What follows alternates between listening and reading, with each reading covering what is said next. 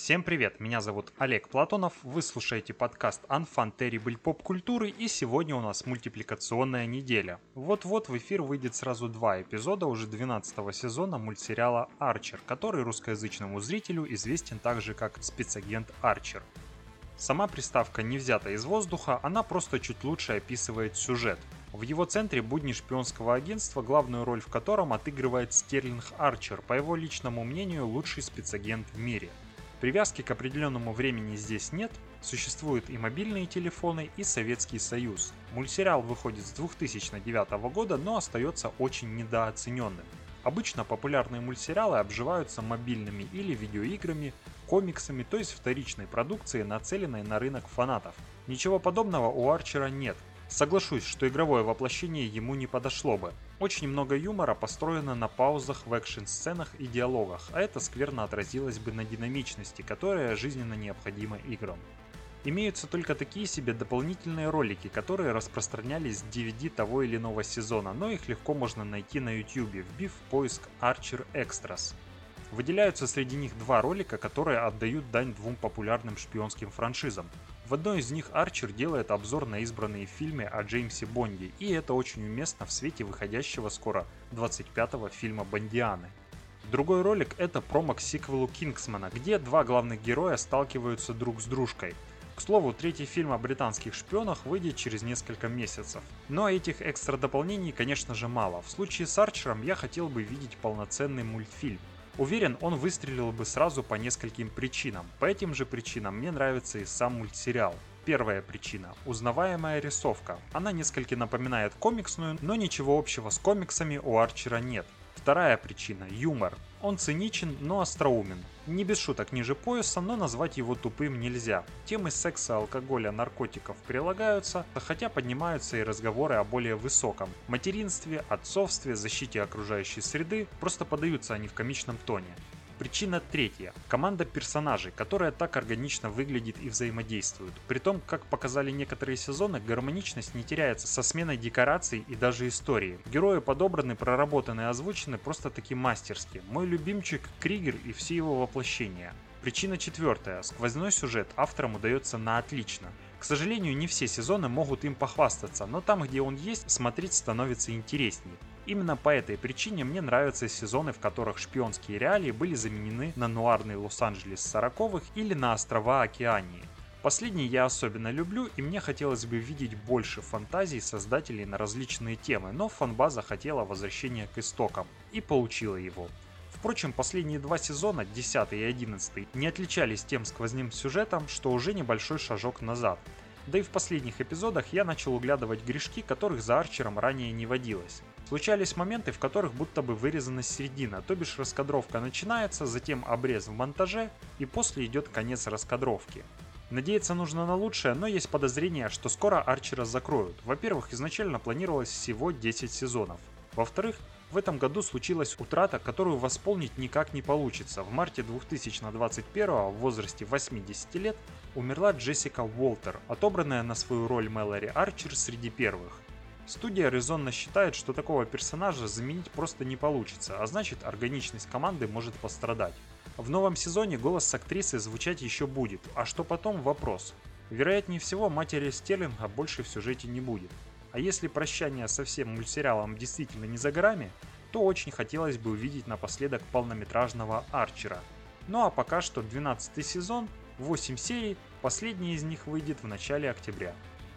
Второй громкой мультипликационной премьерой этой недели станет новый мультфильм в линейке легенды Mortal Kombat с подзаголовком «Война царств», ну или «Война миров», хотя первое предпочтительнее, чтобы не было перекликаний. История самого МК настолько велика, что ее лучше разделить, и сейчас поговорим только о мультах. Первый представитель вышел в 1995 году с подзаголовком «Путешествие начинается» в оригинале «Journey Begins» и был подготовкой к первому полнометражному фильму «Смертельная схватка». А готовил он, видимо, к непростой истории Mortal Kombat вне игровых воплощений. Там сочетались традиционная 2D-анимация с компьютерной графикой и технологией захвата движений. Но выглядит это не так круто, как звучало. Уж поверьте. Не знаю, как это смотрелось 25 лет назад, но уверен, что и тогда зрителям пришлось не сладко. Основную часть сюжета, нарисованную в традиционном 2D, ломал постоянный motion. Замедление времени использовалось слишком часто, и делалось это банально с помощью снижения частоты кадров в секунду, но это еще цветочки по сравнению с рассказами Рейдена, которые сделаны уже с помощью компьютерной графики, и ее советовать я не стану даже фанатам Mortal Kombat. Единственное применение этому шедевру – устроить испытание себе и друзьям, открыв бутылочку чего-то алкогольного, если позволяет возраст и здоровье, и узнать, сколько из 40 минут сможете продержаться продержаться. В следующем 1996 году выходит уже мультсериал Mortal Kombat Защитники Земли, но он, слава богу, выполнен в обычном 2D. Иначе у меня было бы просто тяжелое детство. Видеокассета с тремя сериями до сих пор где-то есть. Вообще сказать что-то заведомо плохое у меня язык не повернется. Все же это ностальгия, но вопросов достаточно. Например, какое отношение к МК вообще имеет серия номер 10? Ну, чистая фантазия авторов. Да и канал USA Network был гораздо на выдумку. В частности, из-за них получился эдакий кроссовер Mortal Kombat и другого популярного файтинга Street Fighter. Момент в девятой серии с загадочным силуэтом, ныряющим в портал, обыгрывался в нескольких других мультсериалах этого же канала. Тем не менее, обычным делом для мульт МК 90-х был юмор, что, конечно, в плюс. Особенно запомнился и понравился Рейден в образе бога-пофигиста, который не упустит шанса пошутить над бойцами. Позже, в 98-99 годах, этого персонажа обыграют в таком же ключе в телесериале, и это лучший образ бога Грома вообще. Увы, сейчас Рейдена изображают совершенно иначе. Все же тот Mortal Kombat не был МК в привычном понимании. Там не было фаталити, крови и традиционного ультранасилия. Это были скорее продукты, нацеленные на детскую аудиторию. Поэтому мультфильм «Легенды Mortal Kombat. Месть Скорпиона» больше понравился фанатам и стал максимально ближе к оригиналу.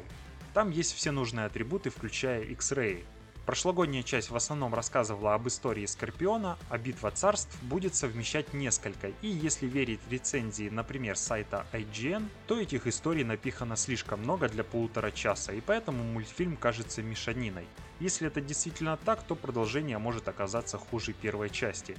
Ведь на самом деле в таких проектах лучше концентрироваться на конкретном бойце, ведь это по большому счету для фанатов. Но мне большей проблемой видится рисовка, которую использует Warner Bros. Animation вне зависимости от студии, которая будет оживлять мультфильм. рисовка, если ее можно так назвать, ленивая. На лицах у персонажей почти не показаны эмоции, либо показаны только две – спокойствие и злость.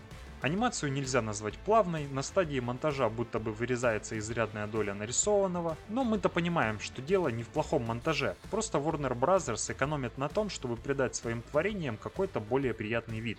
Это касается и легенд МК, и Лиг Справедливости, да и в целом, при всем интересе к тому, кто как с кем сойдется в очередном сражении, Сюжет смертельной схватки уже настолько набил оскомину, что в очередной раз переварить его будет тяжело. И я понимаю сценаристов, которые работают над новыми историями в рамках игр Mortal Kombat. Другой вопрос, что получается у них не очень хорошо, но это уже тема для обсуждения перед выходом МК-12, которую вроде как разрабатывают.